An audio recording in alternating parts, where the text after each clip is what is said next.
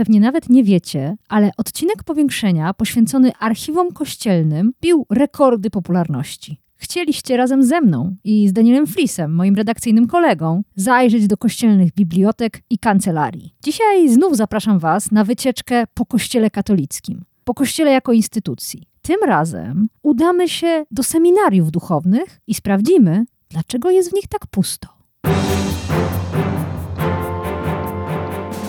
Nazywam się Agata Kowalska. Jestem dziennikarką Okopres i umiem zadawać pytania. Wciąż jeszcze wierzę, że świat można ponaprawiać, więc swoich gości, polityków i ekspertki pytam o rozwiązania. Swoje tematy dorzucacie i wy, słuchaczki i słuchacze powiększenia. Wspólnie wyrywamy się z pułapki, że nic się nie da i że nic nie ma sensu. Zawsze dochodzimy do sedna. No, prawie zawsze. Zapraszam.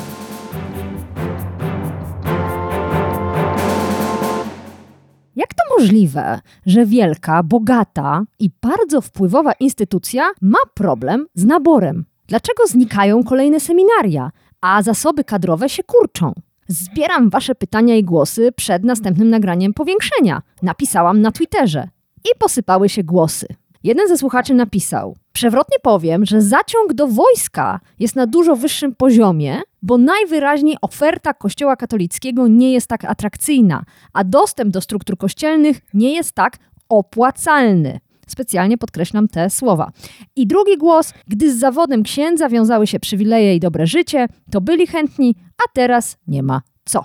Dzisiaj w powiększeniu sprawdzimy, czy macie rację, jakie to przywileje wiązały się z życiem duchownego, czy rzeczywiście zniknęły i czy opłacalność to jedyna motywacja, którą powinniśmy brać pod uwagę. Zapraszam.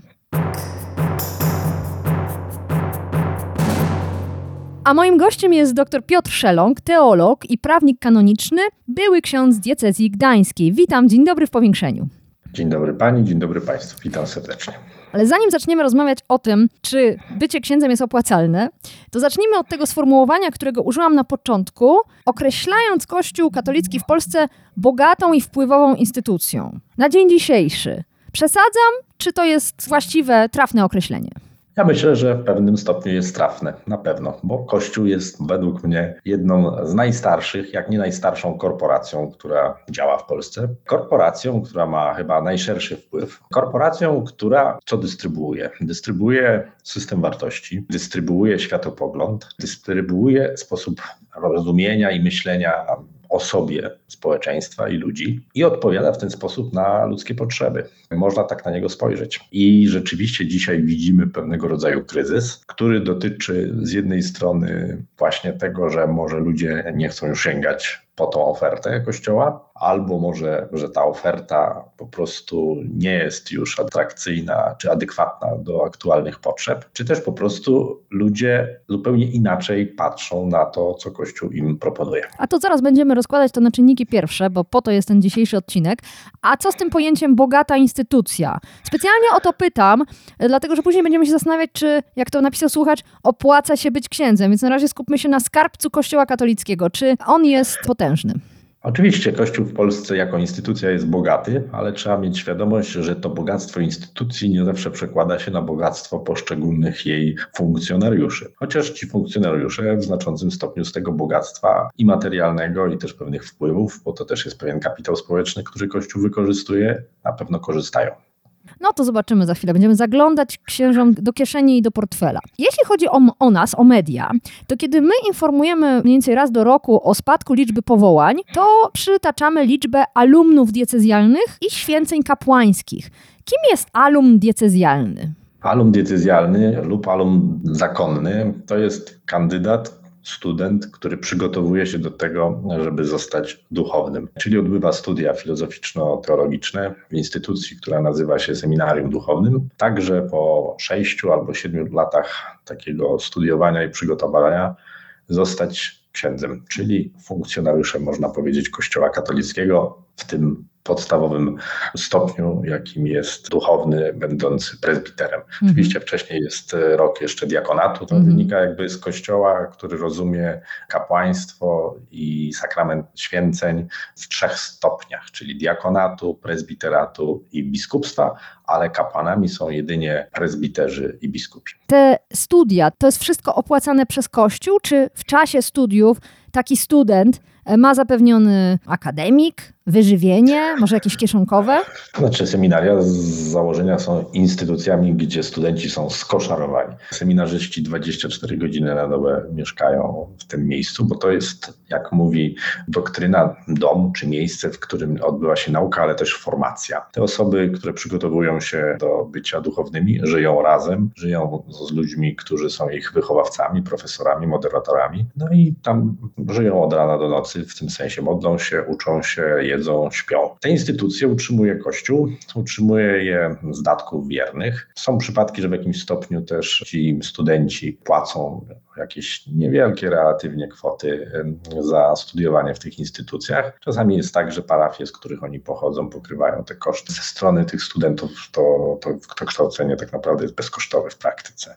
Instytucja w nich, można powiedzieć, inwestuje. Mm -hmm. Licząc, że doprowadzi ich do, jakby ten okres będzie okresem, który zaowocuje wspólną decyzją, że ten ktoś dołączy do grona duchownych. No, to dobrze, że pan to powiedział, bo mam przed sobą dwie maleńkie tabelki. Spisałam sobie liczbę alumnów diecezjalnych z raportów konferencji rektorów wyższych seminariów duchownych dekadami wziąłam pod uwagę trzy dekady. I oto liczba alumnów diecezjalnych w 2004 roku to było około 4,5 tysiąca. 10 lat później 2800. Kolejna dekada 1341, czyli zaczynaliśmy od 4,5, kończymy na 1300. Liczba święceń 2003 rok 570, 10 lat później 401, a w 2023 roku 198. Dlaczego jest taka duża różnica między liczbą alumnów a liczbą święceń?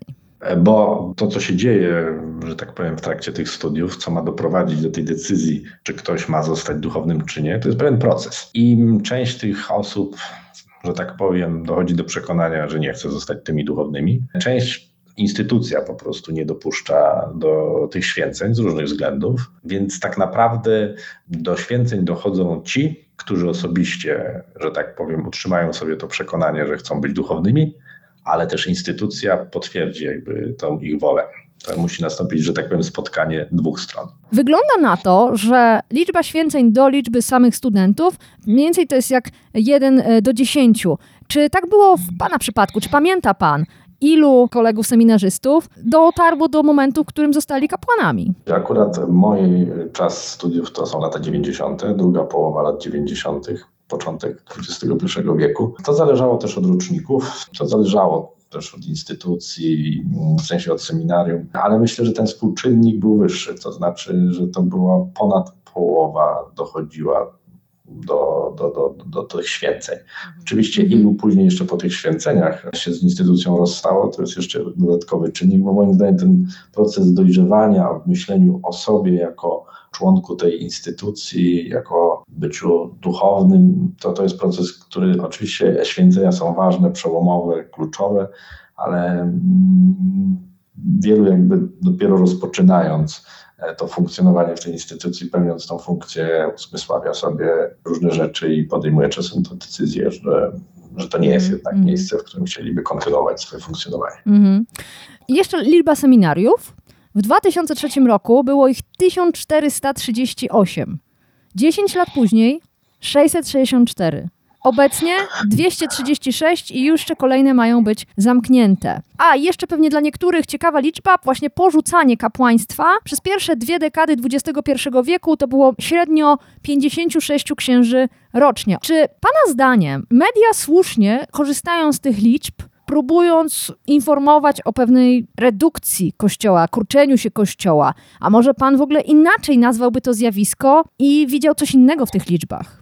Znaczy, na pewno bezsprzeczne jest to, że liczba osób, które wybiera drogę bycia duchownym w Kościele katolickim, spada relatywnie w stosunku co do populacji Polaków. Bo też jeszcze warto by było te wszystkie dane dotyczące właśnie tych liczb zestawić z liczbą Polaków po prostu, ilu nas było, jak, jak to się też ma do całej populacji. E, ale rzeczywiście ta liczba spada.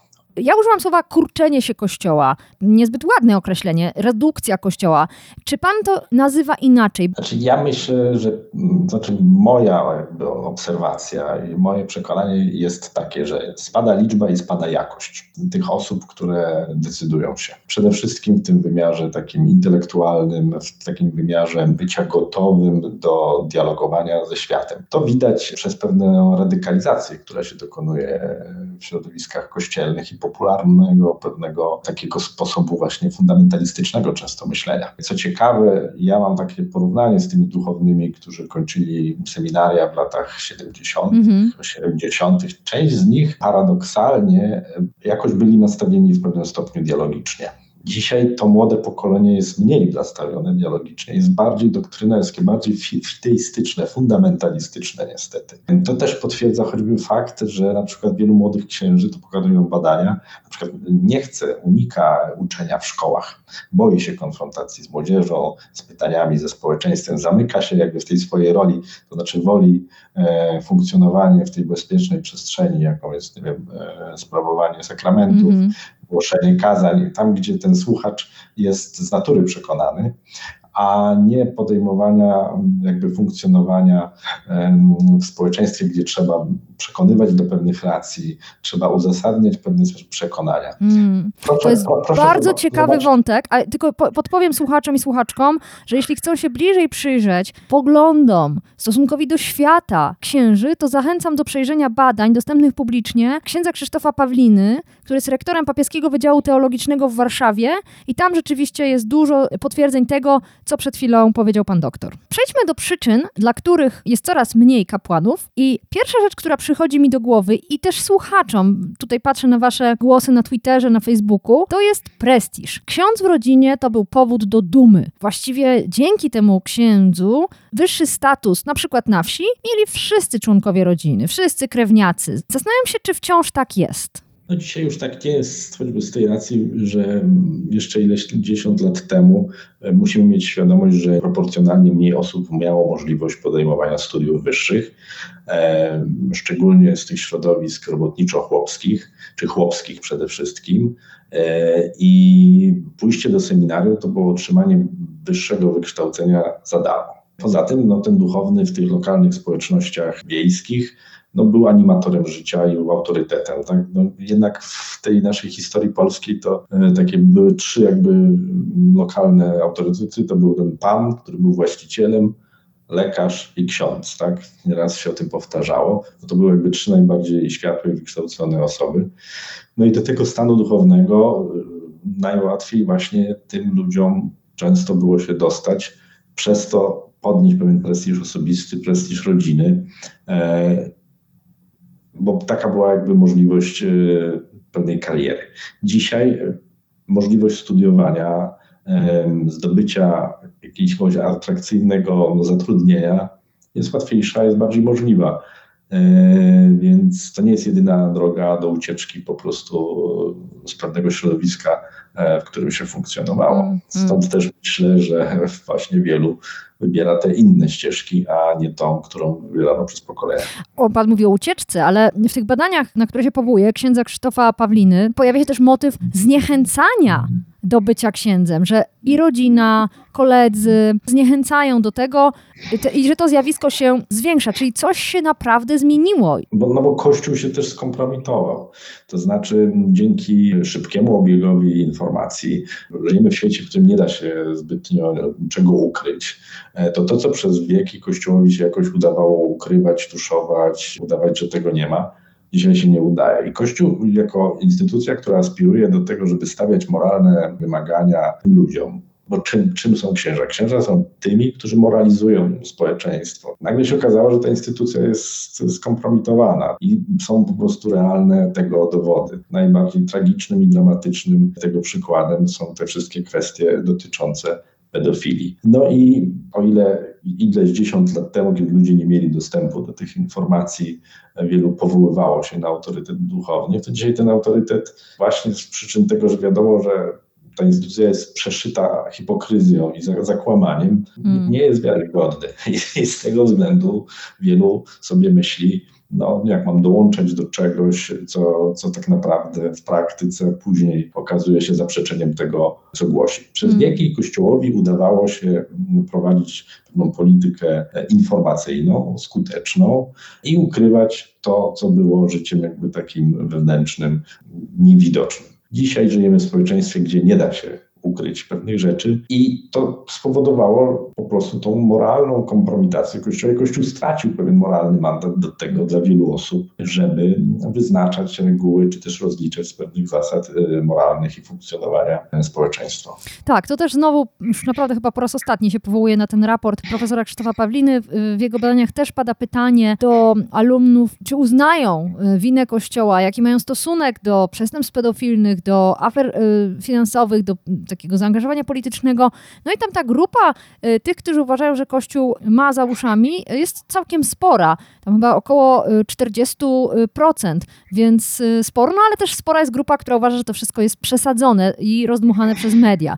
Ale oczywiście to są badania nad tymi, którzy są w seminariach, a nie nad tymi, którzy do nich nie idą, bo właśnie coś ich odstrasza, a ta grupa przecież nas e, dzisiaj też zinteresuje. Zajrzyjmy teraz do portfeli. Ach, ja to nazwałam prawa, prawa pracownicze, ale też może profity, przywileje. Co przysługuje księżom i zakonnikom? Wymienię kilka elementów i prosiłabym o uzupełnienie. Pensja, wyżywienie, opieka zdrowotna, dach nad głową, gospodyni, służąca, zależy jak nazwać, emerytura, dom senioralny, ośrodki wypoczynkowe, fundusz na wakacje, no i nie wiem co jeszcze. Co pominęłam albo gdzie nakłamałam? Widzi Pani, to są wszystko elementy, które mogą się trafić, a mogą się nie trafić. I to tak naprawdę zależy od indywidualnej sytuacji poszczególnych mm -hmm. duchownych. Mm -hmm. Ponieważ teoretycznie duchowni utrzymują się oczywiście ofiar, ale praktycznie taki szeregowy ksiądz, taki wikariusz żyje z intencji mszalnych, które otrzymuje za odprawione msze święte, to są ofiary. I ewentualnie, jeżeli jest gdzieś zatrudniony. Część księży jest zatrudnionych w szkołach, katechizują i sobie to chwalą, bo mają stabilne, przewidywalne źródło dochodów i ubezpieczenia. W innym przypadku sami muszą sobie to jakoś zapewnić. Zależy oczywiście też, jakie pełnią funkcje w tych instytucjach kościelnych i myślę, że to jest y, też taka sytuacja, że są wielkie nierówności. To znaczy są księża, którzy żyją na ubogich terenach i tych datków ze stanu wiernych nie ma zbyt wysokich. Myślę na przykład o takich e, ziemiach zachodnich, terenach popegierowskich, gdzie księża często tak naprawdę gdyby nie zatrudnienie gdzieś tam w szkole, to nie mieliby tego ubezpieczenia. Po prostu tych ludzi e, nie stać, nie ma takiego zwyczaju, żeby też wspierać księdza i utrzymywać ten kościół. I to jest problem tych diecezji, które na tych terenach funkcjonują. A z drugiej strony są księża, którzy funkcjonują w bogatych parafiach, gdzie jest duża ofiarność. Jeszcze dodatkowo na przykład są gdzieś zatrudnieni e, w jakichś instytucjach, na przykład są kapelanem jakiejś instytucji. Ostatnio to się stało w ostatnich latach modne i mają przychody z tego tytułu na dość wysokim poziomie. No i jest później hierarchia. To znaczy to są biskupi, którzy są utrzymywani przez całą diecezję, a mają absolutną władzę i tak naprawdę nikt nie wie do końca, jakie przychody realnie otrzymują, bo to od nich zależy też dystrybuowanie tych środków, ponieważ te wszystkie procedury, które są i regulacje kościelne wewnętrzne, one są powiedzmy sobie tak trochę na słowo honoru, to znaczy albo są respektowane, albo nie. Zależy to od po prostu mhm. przyzwoitości tych osób, które odpowiadają za diecezję czy za daną instytucję. I często w kościele dochodzi do przemocy ekonomicznej. To znaczy, jeżeli na przykład jakiś duchowny krytykuje przełożonych, nie zgadza się z czymś, kwestionuje coś albo jest po prostu nie pomyśli, to są formy dokonania pewnej właśnie przemocy ekonomicznej, na przykład przeniesienia do parafii, gdzie będzie pozbawiony dochodów, odebrania pewnej funkcji, albo w drugą stronę, jeżeli jest, że tak powiem, pomyśli, mu się daje te przywileje. Ja byłem świadkiem takich właśnie zachowań i, i, takich rzeczy. I znam przypadki, gdzie duchowni, którzy mieli swoje pewne zdanie, byli doprowadzeni do takiej sytuacji, że tak naprawdę musieli utrzymywać się ze wsparcia swojej rodziny. A znam takich, którzy pochodzili z ubogich środowisk, ale właśnie dzięki swojej gospodarności i umiejętności ułożenia się z przełożonymi i mówienia i funkcjonowania pomyśli tych przełożonych byli w stanie odzyskać dostęp do pewnych dóbr kościelnych, tak, że mogli sami zbudować osobiste, dość pokaźne majątki. Mhm. No to jeszcze chwilę przyjrzyjmy się temu, co ksiądz dostaje, czego nie dostaje. Przykład wakacyjny, bo akurat w dużym formacie ukazał się reportaż Marcina Wójcika o tytule Wakacje duchownych, zakonnik nie może jeść homara, a zakonnice co najwyżej zamoczą stopy. Te tytuły robią się coraz bardziej zadziwiające. W każdym razie tam pojawia się między innymi informacja, że ksiądz dostaje 2000 złotych jako taki fundusz wakacyjny na czas urlopu i jest przyrównane to do zakonnic, które mają dostawać 700 zł. A pan mówi, że to nie zawsze tak jest. Czyli Bo nie jest. To zależy od diecezji. Są diecezje, gdzie mają różne, są różne zwyczaje dotyczące wynagradzania duchownych. Są takie diecezje, gdzie rzeczywiście jest, czy parafie jest na przykład taki zwyczaj, że proboszcz swoim współpracownikom, czyli wikarem daje jakieś środki na ten urlop. E, a są takie, gdzie absolutnie tego nie ma. Tak samo na przykład z wyżywieniem. Są diecezje, w których księża płacą ze swoich przychodów jakąś kwotę za to, co otrzymują do jedzenia. Jest jakaś pani, która przychodzi, gotuje, parafia za nią płaci, a księża się dorzucają na to jedzenie. To są jakieś tam kwoty, nie jakieś bardzo wysokie, e, ale jakieś są. A są diecezje, gdzie księża nie płacą za to jedzenie i mieszkanie jedzenie mają gratis. E, bo to wynika z pewnych konsekwencji prawa kanonicznego. Teoretycznie księża utrzymują się z tak zwanego jura stole, czyli z ofiar, które otrzymują za sprawowanie sakramentów. Nie tylko sprawowanie mszy świętej, ale udzielanie ślubów, towarzyszenie w pogrzebach, mm -hmm. chrztów mm -hmm. i tak dalej. I są diecezje, które przyjmują taką praktykę, to jest takie lokalne prawo, że te środki za te chrzty, śluby, e, pogrzeby proboszcz zbiera, dzieli po części z księżmi i wtedy oni na przykład płacą za coś, albo nie dzieli z nimi, a sam pokrywa koszty ich utrzymania. To jest jakby tak zwane prawo lokalne. Jedynie taka ogólno światowa zasada jest taka i ona jest jakby respektowana, że te ofiary za zamówione msze święte trafiają do księży. I to jest podstawowe źródło historycznie też utrzymania duchownych. No i widzi pan, ja tutaj czegoś nie rozumiem, bo my mm, w Okopres wielokrotnie pisaliśmy o finansach Kościoła i o jego bogactwie. I między innymi tej wiosny e, mój redakcyjny kolega Daniel Flis specjalista w tej tematyce, opublikował artykuł o tym, że samorządy w ciągu lat 2015-2021 sprzedały Kościołowi nieruchomości ziemskie warte 60 milionów złotych za 10% wartości, a potem kościoły te ziemię oczywiście po cenie rynkowej sprzedawały. No to gdzie są te pieniądze, skoro mówi pan, że księża utrzymują się z datków? Tak jest. Te pieniądze trafiają właśnie do tych, którzy mają w kościele władzę albo są z tą władzą kościelną poukładani. Biskup, ekonom decyzjalni, duchowni, którzy są w stanie takie interesy, że tak powiem, załatwiać. To, że Kościół w Polsce nie ma transparentnego systemu finansowego, to, że księża i ich majątek nie jest transparentny. Księża w polskim systemie fiskalnym osobiście wymykają się z systemu, są absolutnie niekontrolowani, ponieważ mogą płacić na przykład podatek ryczałtowy, jeżeli pracują w jakiejś parafii, który jest odliczany od ilości wiernych i majątek, który mogą zgromadzić i powiedzieć, że oni dostali po prostu te ofiary od ludzi, uzasadnić tak swoje posiadanie, fiskus nic im nie zrobi. No tak, jest niekontrolowalne, bo jest nieprzejrzyste. Nie wiadomo skąd się wzięły te pieniądze. Tak, tak. Hmm.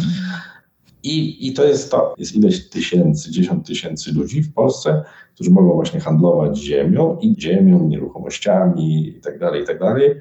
I uzasadnić zdobyty ten swój majątek tym, że płacą podatek ryczałtowy mm -hmm, do sądu mm. Czy jeszcze by coś Pan dodał do tych elementów, które wymieniłam, jak na przykład dostęp do ośrodków wypoczynkowych, domów senioralnych, za, zamieszkania na parafii? W tych badaniach tak. dotyczących e, seminarzystów pojawił się taki motyw, że wielu z nich marzy o tym, żeby po prostu spokojnie pracować w parafii, nie wychylać się, po prostu mieć taką spokojną pracę z zapewnionym bytem. Czy tutaj by coś należało jeszcze dodać? To na pewno Kościół zaspokaja, ponieważ no, ktoś, kto kończy te studia, tak, tam ma 20 parę lat, idzie na parafię i dostaje mieszkanie za które płaci albo nie płaci. Ma gdzie mieszkać, ma swoją przestrzeń. Dzisiaj wielu młodych ludzi bardzo długo miesz musi mieszkać albo ze znajomymi, albo u rodziców, bo nie stać jest ich na usamodzielnienie. Jak się usamodzielniają, to na początku swojej drogi zawodowej wynajmują pokój w jakimś wspólnym mieszkaniu w dużych ośrodkach miejskich. A tu ten młody człowiek dostaje dwa pokoje, trzy, ewentualnie jeden i prowadzi sobie wygodne życie dalej. A musi Więc sam sprzątać i gotować, czy to jest standard, że ma się tak zwaną gospodynię? Pani co, chyba teraz standard jest taki, że raczej księża sami sprzątają, z tego co wiem. Myślę, że zresztą młodsze pokolenie ceni sobie pewną intymność. Myślę, że osoby zatrudnione jedynie gotują, czy też sprzątają tak zwane części wspólne, czyli tam to, gdzie księża jedzą, gdzie, gdzie ewentualnie się spotykają, gdzie jest biuro parafialne, mhm. jakieś korytarze, te ich prywatne mieszkania, to na ogół są takie strefy prywatności i tam mhm. albo kogoś wpuszczą z tym przywilejem, że może go sprzątać, albo nie. Mhm. E, jeszcze jeden fragment z tego reportażu w dużym formacie. Akurat traf, że się ukazał, możemy z niego korzystać. I tam taki cytat. Ksiądz Paweł, wikary w miejskiej parafii, uczy też w liceum religii. I pytany o wakacje mówi tak.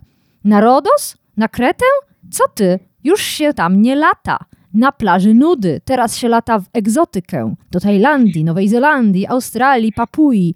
Szkoda tego nie zobaczyć, życie jest jedno. W zeszłym roku byłem w Australii, dwa lata temu w Japonii, trzy lata temu w Republice Południowej Afryki. Księża biorą kredyty na dwa zbytki, na samochód albo na podróże. Miałby Pan jakiś komentarz? Bo to trochę stoi w kontrze, czy w ostrej sprzeczności z tym wyobrażeniem ubogiego księdza. Bo to jest wyobrażenie. Prawda jest taka, że rzeczywiście część tych duchownych to wpisują się, że tak powiem, w ten wspaniały taki schemat e, nowobogackich, bo rzeczywiście często to są ludzie, którzy w pierwszym pokoleniu mają dostęp do pewnych dóbr i konsumują. Nie mają żadnych zobowiązań, też nie mają zbytnio jakiegoś lęku, że po prostu nie będą mieli gdzie mieszkać i nie zapłacą rachunków, mm. więc, bo ta instytucja no tak. to minimum zawsze daje. Poczucie bezpieczeństwa, tak, niesamowicie tak, ważna tak, sprawa. Ekonomicz, tak, ekonomiczne poczucie bezpieczeństwa. Tak. Co powiedziałem, ma się 26 lat, po tych święceniach dostaje się mieszkanie i wie się, że nigdy, jeżeli będzie się z tą instytucją związanym, to nigdy nie będzie się bezrobotny, nigdy ci nie odetną prądu, nigdy ci nie wyłączą wody. Zawsze będziesz miał się gdzie umyć, zjeść i wyspać. A dzisiaj wielu młodych ludzi często podejmując pracę, podejmując usamodzielnienie,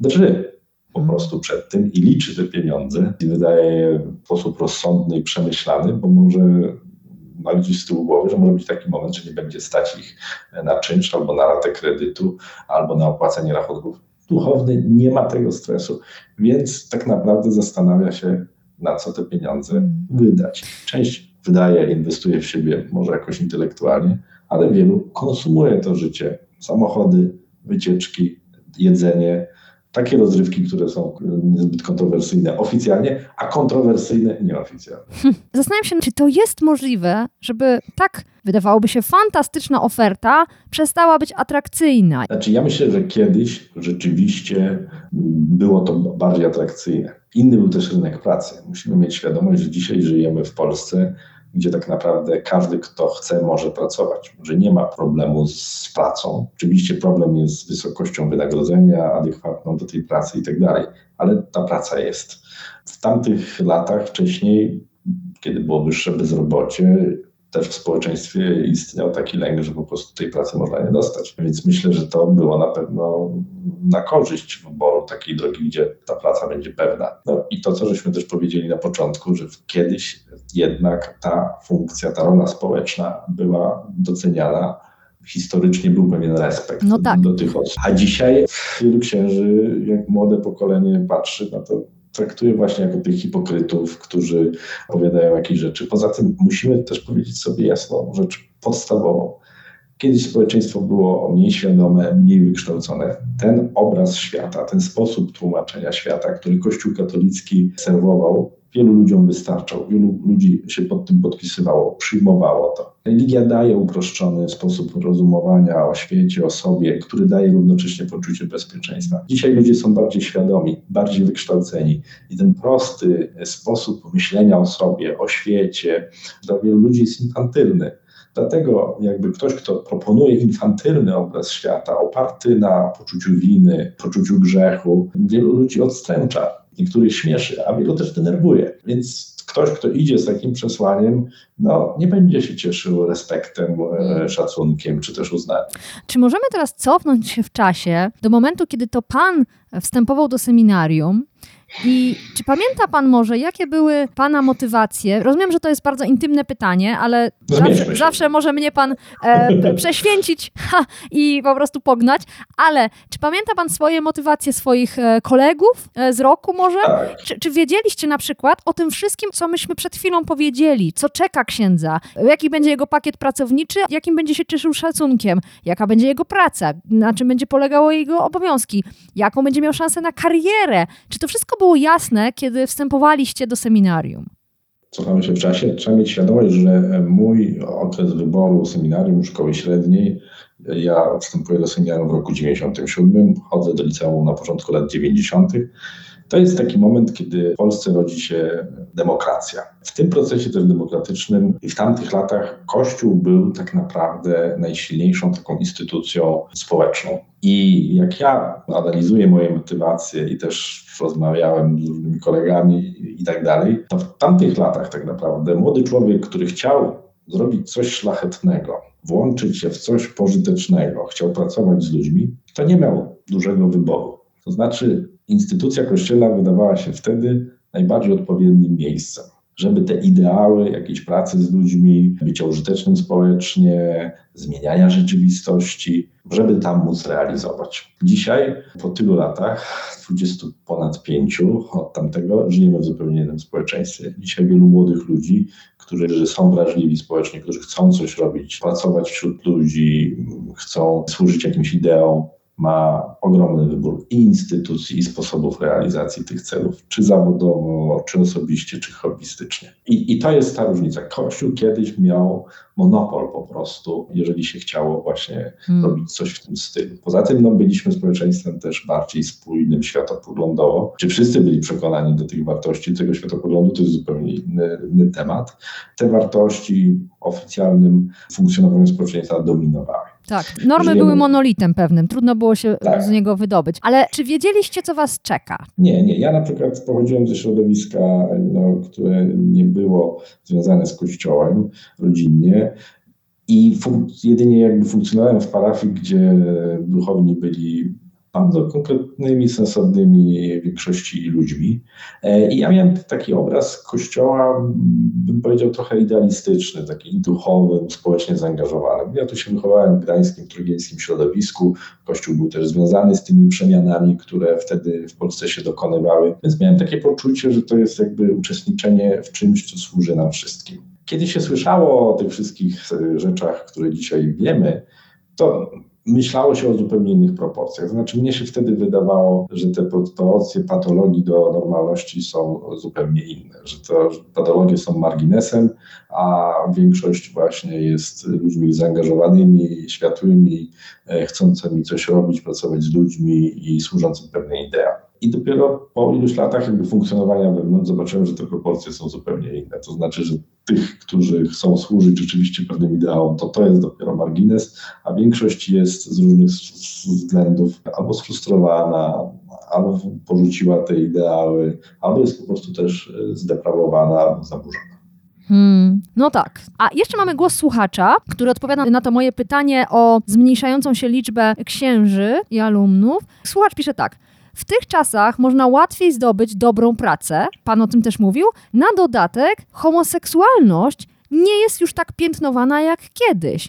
A to były dwie główne przyczyny, dla których młodzi wstępowali do kościoła katolickiego. Zaskoczył mnie słuchacz tym połączeniem dobrej pracy i bezpiecznej szafy. Co pan o tym myśli? Badania pokazują, ale to nie tylko kościoła w Polsce, kościoła we Włoszech, też między innymi, że rzeczywiście w modelu takim społecznym, gdzie ta moralność katolicka, która była taka, a nie inna, sprawiała, że wielu, wiele osób, wielu mężczyzn, którzy odkrywali w sobie, że rzeczywiście prawdopodobnie są homoseksualistami, no nie chcąc się skazywać na życie według modelu społecznego, który oczekiwał od nich ożenienia się, szli i wybierali tą drogę bycia duchownym. Żyli w środowisku męskim. Nawet pewne relacje homoseksualne mogli uzasadnić braterstwem kapłańskim, wspólnotą kapłańską. I dla wielu po prostu hmm, to było wygodne. Dzisiaj osoby, które identyfikują się z dowolną orientacją seksualną, w większości przestrzeni naszego życia publicznego no, nie musi tego już ukrywać tak, jak musiało to ukrywać ileś dziesiąt lat temu. Oczywiście są nadal środowiska, gdzie ta presja jest, gdzie jest homofobia i, i, i przez to te osoby cierpią. Często wtedy też wybierają drogę po prostu opuszczenia tych miejscowości do większych ośrodków miejskich, gdzie już takich problemów nie ma. I myślę, że to też jest jeden z czynników, y, który jakby wpływa na kształt y, tej populacji tych duchownych. Ani słowem, ani pan, ani ja nie wspomnieliśmy o kobietach w kościele, o zakonnicach. Kurczenie się kościoła y, zawsze w mediach omawiamy na przykładzie niedoboru seminarzystów, niedoboru księży. A na te zakonnice mało kto zwraca uwagę, chociaż ich też ubywa. Czy bez nich Kościół jako instytucja da sobie radę? No, z punktu widzenia teologicznego, trzonem instytucjonalnym Kościoła są duchowni, są kapłani, są ci, którzy przyjęli sakrament święceń. Zakonnice nie są takimi osobami. Zakonnice są osobami, które żyją we wspólnotach, e, w których wybierają poświęcenie się życiu, modlitwie, pracy, składając trzy śluby zakonne przede wszystkim, tak? Czystości, ubóstwa i posłuszeństwa. Więc one nie tworzą hierarchii, która y, za tą instytucję odpowiada. Czyli nie mają dostępu do władzy. Absolutnie nie mhm. mają dostępu do władzy, absolutnie ich głos się w praktyce nigdy nie liczył i nie liczy. I mimo prób podejmowanych pewnej emancypacji środowisk zakonnych, to nie znajduje to przełożenia na, na, na praktyczne funkcjonowanie, podejmowanie decyzji kościelnych. Instytucja kościelna tak naprawdę nie daje żadnego wpływu kobietom, tym nawet, które są związane instytucjonalnie z Kościołem, na kształt mm -hmm. funkcjonowania mm -hmm tej instytucji. Ale tutaj patrzę na statystyki i jest troszeczkę tak jak ze polskim społeczeństwem, czyli wymieramy i zakonnic też ubywa. Jest o wiele mniej kandydatek, nowicjuszek od tych, które starzeją się i odchodzą. Czy Kościół poradzi sobie bez zakonnic? To znaczy, czy one mają jakąś szczególną rolę, czy też rzeczywiście, czy te zakony będą żeńskie, czy ich nie będzie? To aż takiego znaczenia nie ma. Chciałabym, żebyśmy to powiedzieli, bo bardzo rzadko o kobietach w kościele się mówi, no ale one tam są, 16 tysięcy, jeśli, jeśli dobrze pamiętam. Tak, i w większości te kobiety wykonują bardzo trudne i niewdzięczne zadania, bo z jednej strony to większość tych kobiet prowadzi różnego rodzaju ośrodki, gdzie opiekuje się osobami chorymi, starszymi, niepełnosprawnymi. A księżmi też? Na przykład w tych domach senioralnych? Księżmi też w tych domach mhm. senioralnych. Te kobiety wykonują pewne prace porządkowe, pracują w kuchniach, w sekretariatach różnych instytucji. Generalnie można by było powiedzieć, że obsługują technicznie często tą instytucję i do tego prowadzą to swoje życie wspólne. Jeśli ich zabraknie w takiej formie, bym powiedział, zorganizowanej, w mojej ocenie niestety często taniej siły roboczej, to jak Kościół będzie miał pieniądze, to komuś innemu po prostu to, za to zapłaci. Mm. I to dzisiaj często widać, y, że czasami niektóre kurie czy instytucje kościelne nagle się chwalą, że zatrudniają świeckie panie, ale to zatrudnienie tych świeckich pań wynika po prostu z tego, że tych osób zakonnych, sióstr zakonnych, które za symboliczne jakieś pieniądze tam pracowały albo traktowały to jako pewien przywilej, że mogą pracować w kurii biskupiej i księdzu biskupowi gotować obiad i odbierać telefony, jak ktoś do niego dzwoni, no już nie ma.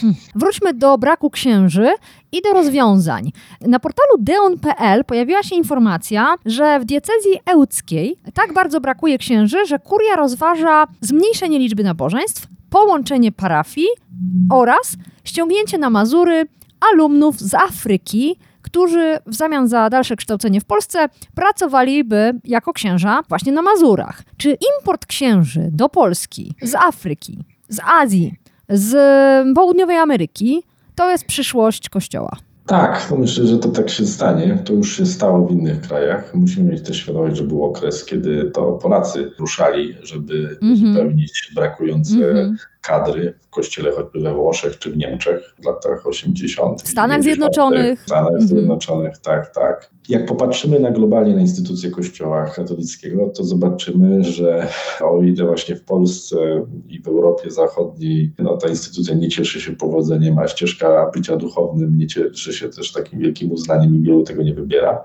to jak wybierzemy się do Ameryki Południowej czy do niektórych krajów Azji, to tam jest zupełnie inaczej, czy też w Afryce, bo mm, w tych społeczeństwach uboższych jednak nadal instytucja kościelna, która daje darmowe wykształcenie, daje pewien jednak e, status społeczny, daje możliwość właśnie pewnego bezpieczeństwa ekonomicznego, jest atrakcyjna. I myślę, że za jakiś czas właśnie ci duchowni z krajów afrykańskich, z Ameryki Południowej czy z Azji po prostu będą tutaj przyjeżdżać, no bo też relatywnie tak ekonomicznie no dochód otrzymywany tutaj często jest relatywnie wyższy od tego, co otrzymaliby w krajach, z których pochodzą i często też są w stanie pomóc rodzinie.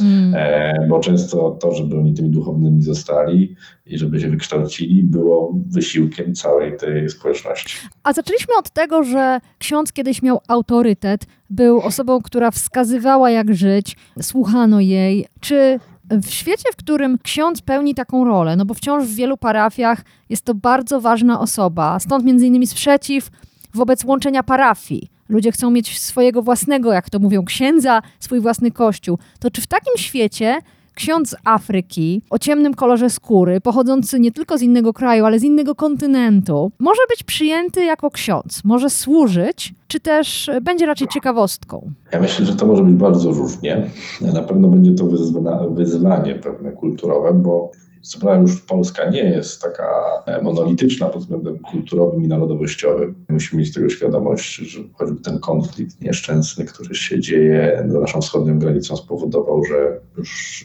inna jest jakby nasza struktura i, i, pojawiają się elementy inne kulturowo, obyczajowe i my musimy się jakoś z tym mierzyć. No ale kiedy zaczną się pojawiać wśród nas ludzie, którzy są zupełnie z innego kontekstu kulturowego, to to będzie jakaś próba dla tych społeczności.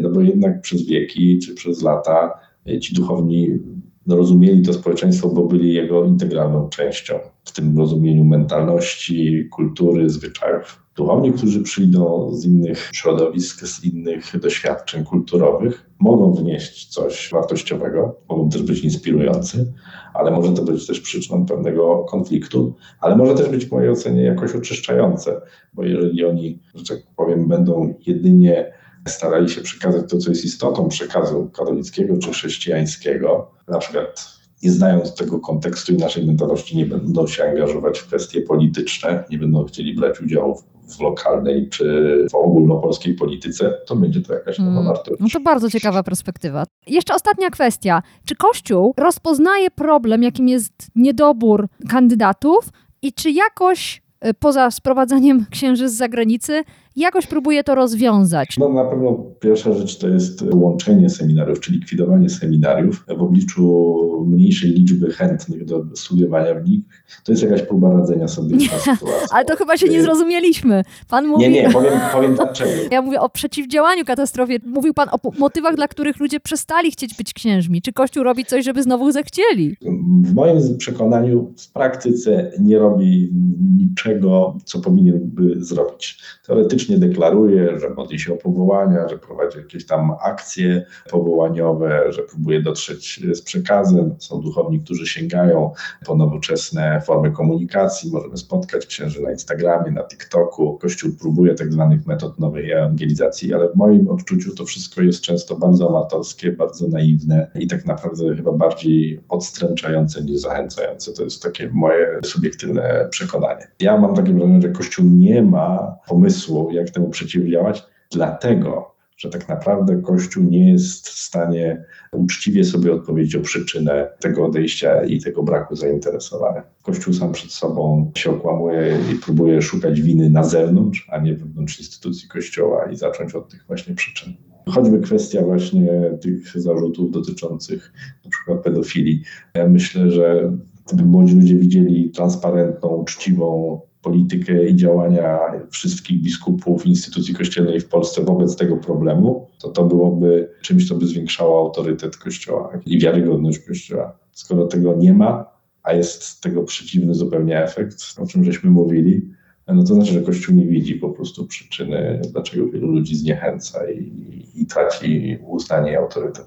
Co by pan powiedział temu maturzyście, który właśnie myśli, co zrobić z resztą swojego życia po tylu latach? Wie pani co, ja mam tylko jedną informację, że mm, trzeba być wiernym swoim przekonaniom i mieć odwagę podejmować nawet radykalne decyzje. Ja żadnych wyborów w moim życiu nie żałuję, bo każde moje doświadczenie czego innego mnie nauczyło mogę powiedzieć temu maturzyście, wybieraj, jeśli jesteś do czegoś przekonany po prostu. No bo moim zdaniem, wie pani co, no, człowiek dojrzewając dostrzega pewne rzeczy, zaczyna je rozumieć. I teraz jest pytanie, co z tą wiedzą, z tym zrozumieniem zrobi. Ja w pewnym momencie, kiedy zrozumiałem pewne rzeczy, uważam, że dojrzałem jakoś wewnętrznie, podjąłem pewne decyzje. Miałem w sobie jakby pewną odwagę i, i możliwość pójścia za swoim przekonaniem. Myślę, że problem jest wtedy, kiedy człowiek dochodzi do pewnych przekonań, uświadamia sobie pewną rzecz, ale nie ma odwagi zrobić tego kroku, który będzie potwierdzeniem tego przekonania. Hmm. Zostawiam Was wszystkich z tą myślą i dziękuję mojemu rozmówcy. Dr Piotr Szelong, teolog, prawnik kanoniczny, były ksiądz diecezji gdańskiej. Bardzo dziękuję za to spotkanie. Dziękuję Pani, dziękuję Państwu, a przede wszystkim dziękuję wszystkim, którzy wspierają Okopres.